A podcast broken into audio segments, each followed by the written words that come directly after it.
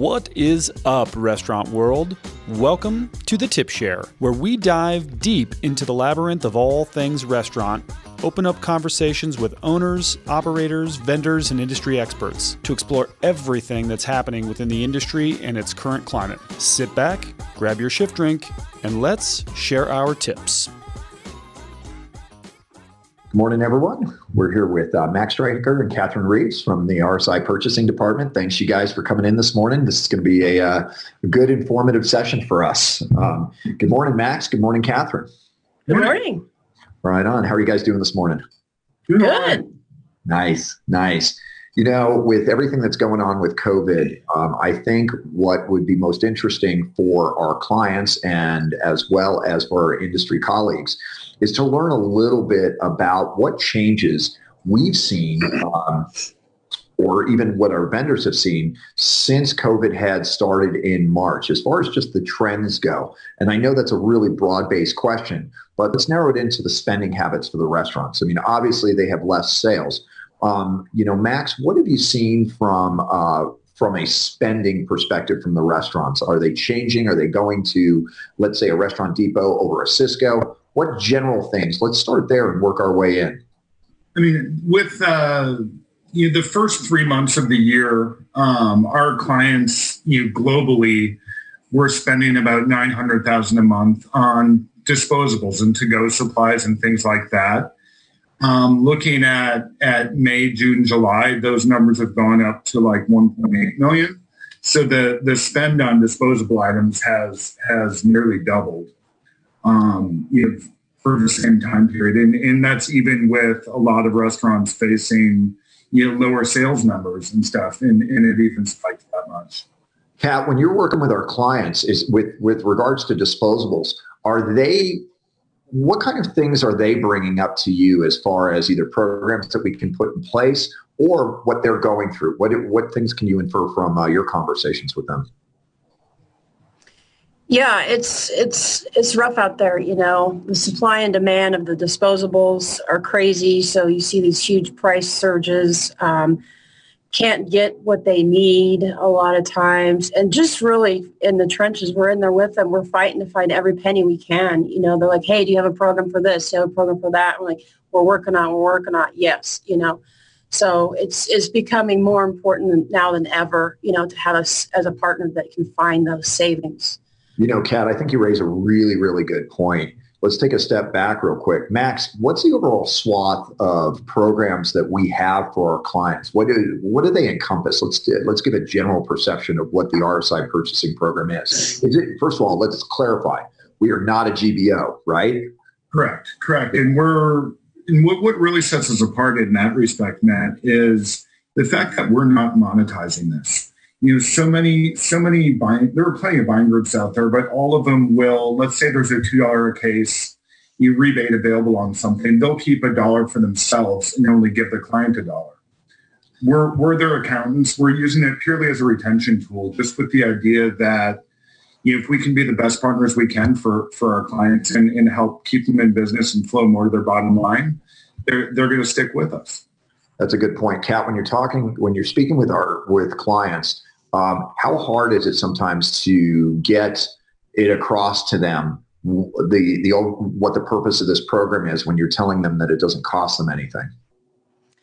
You know, once we kind of grab their attention and they take a listen to what we're up to, it's it's smooth sailing from then on. You know, once we can qualify that they're not already getting any manufacturer rebates on the rebates on the food side, um, away we go. And then we talk about what non-food programs we have in place that can really help them as well. Let's let's take a step back. Let's talk about manufactured uh, uh, rebates and how that differs from just buying products in bulk. Max, what's a little?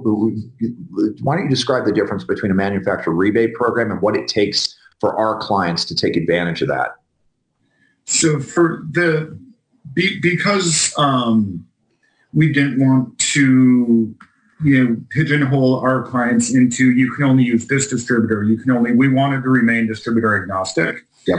Um, so it's, um, as, as long as a client is purchasing from a distributor that, that we can get their, their purchase history from, um, you know, they they can qualify. So as as a as they they make their purchases, we're getting data on the back end that anything that has a program tied out to it gets flagged, and then quarterly we we invoice all the manufacturers for the previous um, you know for the the purchases from the previous quarter.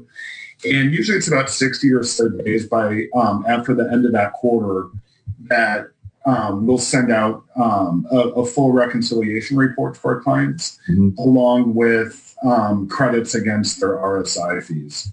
So, Kat, would it be fair to say that a manufactured rebate program uh, to, to do this, we have to normalize all of, let's say, the chicken wings that our clients buy. We have to normalize those. And then you guys send that information up to the, the large aggregators who then make manufactured deals. Those deals then are applied directly to the purchased products for our clients. So for example, if I'm buying Tyson chicken wings and and we have a program for Perdue, let's say, if a client is if a client switches to that Perdue chicken wing, but they're still using Sysco, we're not making them switch their broadliner per se. So if they if they work with their local street rep, they get the product that they can get a manufactured rebate. That rebate then 100% of that rebate goes directly to them. Is that fair to say? Yes, yes. That's correct. You know, we don't want to mess up the relationship with their reps that they have out there on the street. You know, normally they love their distributor. Obviously, they built a relationship on that level, and so we don't want to interfere with that. We're just taking a deeper dive and finding money from the actual origination of that box of chicken wings. Yeah. And I love where you're going, Kat. And and and I think it's important to understand that to go back to where we started, the difference between what we're doing here with our clients and what we're doing with um, or what a GPO would do would be the fact that a GPO would be hooked into a contract and that contract might require the client to switch a specific vendor or a broadliner or what have you. Is that correct, Max? You bet. And and you know, I, I want to be real clear that we'll never tell our clients what they can and cannot buy. It's, Absolutely. It's they're they're responsible for what happens in their four walls. At, the same time, um, if they're buying a, a pro, you know a product that we don't have a program on, and and there's a very similar um, you know match program item, we'll we'll show them that item and you know just food for thought kind of thing. Hey, you take you're you're currently buying this you know to go container. We've got a really strong program with Dart, and take a look at these items and and see if they make sense for you. Um, and if you want to learn more, we can get samples, whatever. Um, so, at, at, the end of the day, we're just trying to drive as much value for our clients. And I think that's the part that that you know, Kat, you were trying to uh, you you were making that point earlier. Clients right now are rightly so; they're freaked out. Right? We we've had to pivot our businesses. They've had to turn around and try to figure out how they're going to extend their outdoor dining, how they're going to take what was normally inside the four walls of an experience and how to get that experience out to the guest. So we keep mentioning DART. Let's talk a little bit about the disposables program, why we did it, and what we're hoping to achieve there. Kat, you want to you want to talk a little bit about um, how the disposables are working in your conversations with our clients? Yeah, you know, I mean, Max, we started working on this pre-COVID. You know, we we knew the importance was there. You know, of of those types of products. You know, basically because of the delivery. You know, and all the the landscape there was changing already. Now we're in the thick of it, and it's more important now than ever to to really drive the value in the packaging of those products. Um, yeah, it, it's it's a really hot topic out there right now. So you know, Max has kind of flipped it on its head a little bit. Not only do we have a DART product or our DART program that's very strong, we're looking at even other ways to drive value in that in that space. And Max can talk a little bit more about the, the thing we're doing here in Colorado. That's great. So Max, why don't we? Uh, and what I really like what you just said there at the end, Catherine, was what we're doing in Colorado, which indicates the fact that we can also create regional programs. Correct, Max? Yeah, absolutely, absolutely. Where there's a um, you know, need if it's something more specialty like produce or, or things like that, where it makes sense to have a local guy at, at DP Service as well, um, you know, using a national um, supplier. We, we can do regional programs just for certain geographic areas or, or groups. So let's take a step back. We talked, we were speaking earlier about the, the, the wide swath of programs that we have. Max, you, what, how many programs do we have and what, how many items does that cover for a, a specific uh, client? What could they have access to? Currently, we've got, I think, 56 um, you know, manufacturer programs that cover, I want to say it's right around 10,000 items. Um, and, you know, in any, you know, in the, the, you know, the, or the rebates and, and um, that will vary by, you know, by program.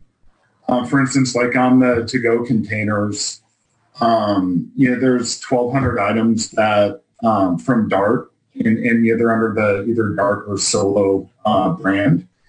And of, of those 1,200 items, 900 of them have a, a, an average rebate per case of, of over $10. And, and with some as high as 16 plus dollars per, per case. So let's let's take a step back. So just so it's clear in my mind, a client is going to buy products no matter what, right? So if they're buying the products and we're providing them guidance on the products that they're currently buying or alternatives that might be a better quality product that carry a $10 per case rebate, what why wouldn't they take advantage of trying to do this program? What's the catch? Where's the hook? Is there anything? There's really no downside. You know, they're, they're not required to do anything. They're not, um, you know, they're, they're still completely in control of what they buy. Um, and it, and some, you know, it's, it's just a matter of, sometimes it's a matter of whether the distributor has it in stock. Um, especially in the, in the area of disposables, the, the distributors would much rather sell their, you know, Sysco or US foods labeled items just because they, have got back end sheltered income built into those. Um, so sometimes they, we've run into cases where you know, I know the items in stock. It's because the manufacturer has they they delivered it to that facility.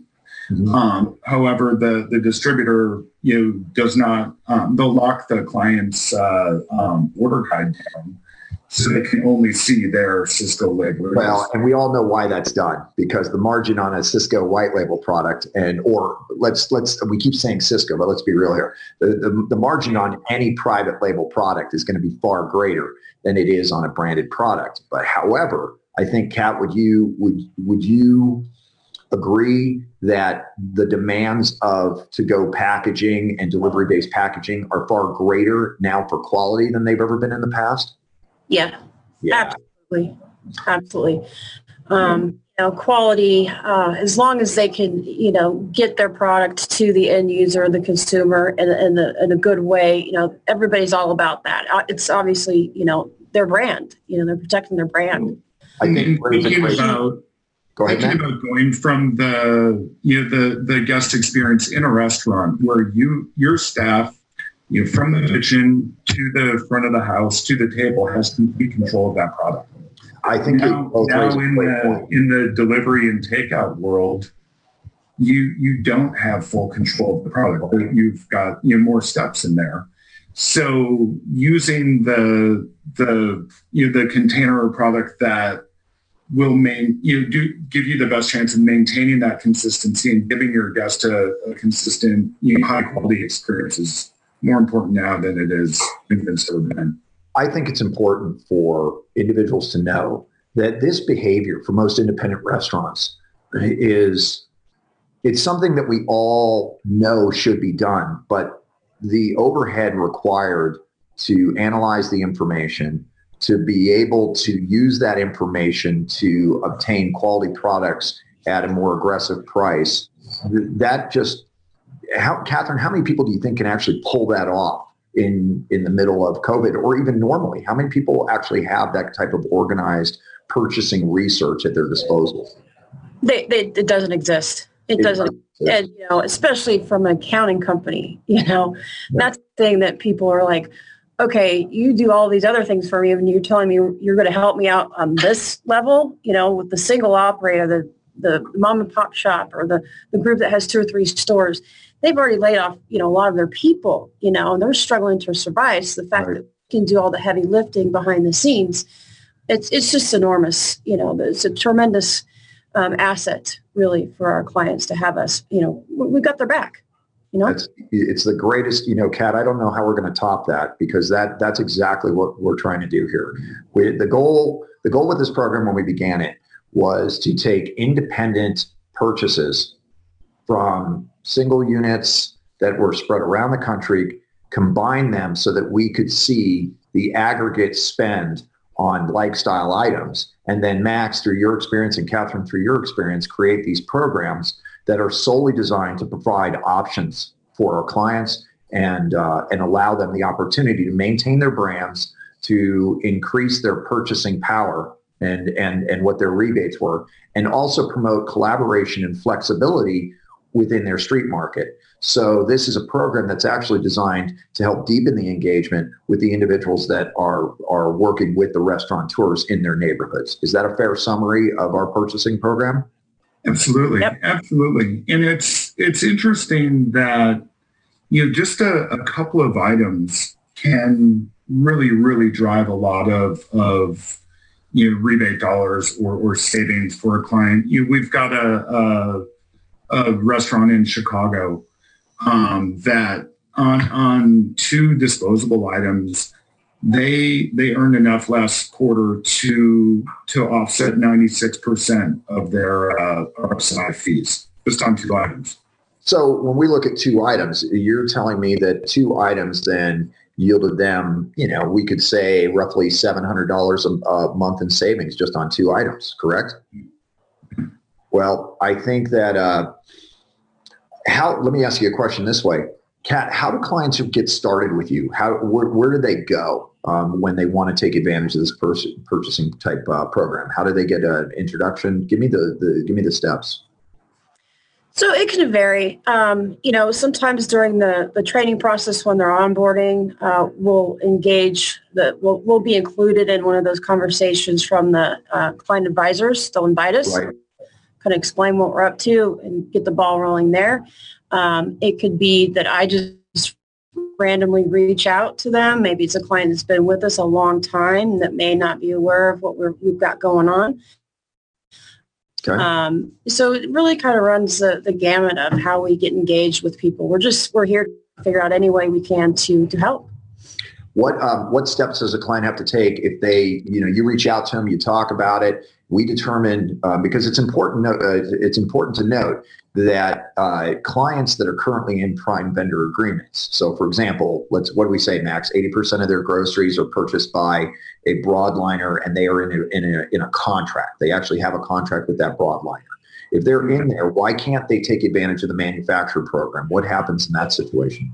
They, they actually can. Um, you know, it's something we would want to at least look at their um, contract to make sure that they're not receiving you know, monies from the manufacturers. Um, just because uh, that's one thing um, that you know we've we've made a commitment to our manufacturer partners to ensure that they're not getting double dipped, they're not getting billed twice for the same purchases. Um, but just a, a, preferred vendor agreement or distribution contract with a uh, um, broadband distributor generally will not disqualify them from taking advantage of our programs. Um, that's that's the pro- those agreements generally handle just okay. Here's here's what it costs to move the boxes, right? Right. Um, they don't go as deep as you know having a separate deal with manufacturer. So, so really simple for anybody for anybody listening or watching this. Our clients have to understand that there is nothing for them to do. Once we once we discuss it with them, we know the items that they're purchasing. We know the potential items they have savings on. Right, the items that are matched up will automatically give them uh, the the manufacturer rebates associated with that item. Right, and in addition, they don't have to worry or have to be concerned with whether they're they know they're in a program or they don't know they're in a program. That's something that we're going to do for them behind the scenes and help them make the decision that's right for them. So no matter what, they really do win. They either are validated on a current program or they have options for both off program and and other types of programs like Cintas or some of our service-based programs that we have for them as well, correct? Mm-hmm. Absolutely. Absolutely. Um, and if they are part of another buying group, um, you know, through the, the early conversations we have, yeah, we'll gladly do a side by side comparison for them and just on that through the day. You know, allow them to make the best decision for their operation. Perfect. So really what we're doing here with this with the program is obviously this program started before COVID, but now, as we had mentioned before, if two items can get somebody back seven hundred dollars and they didn't have to make any switches or any adjustments, or they did because the information was presented to them, there's really no reason not to do this, is there? All right. I think what we're going to do is I think at this point, we look forward to having clients reach out to us. Kat, I appreciate your hard work and effort. Max, keep adding those programs and uh, we'll look forward to saving some people some money. Awesome. Thanks, Matt. There you go, guys. All right. See you. Yeah. Have a good day. Have a great Friday, you guys. Thanks for joining us this week on the Tip Share. Make sure to visit our website, restaurantaccountingservices.com, where you can view more educational content Subscribe to our monthly newsletter so you'll never miss an episode. Thanks again.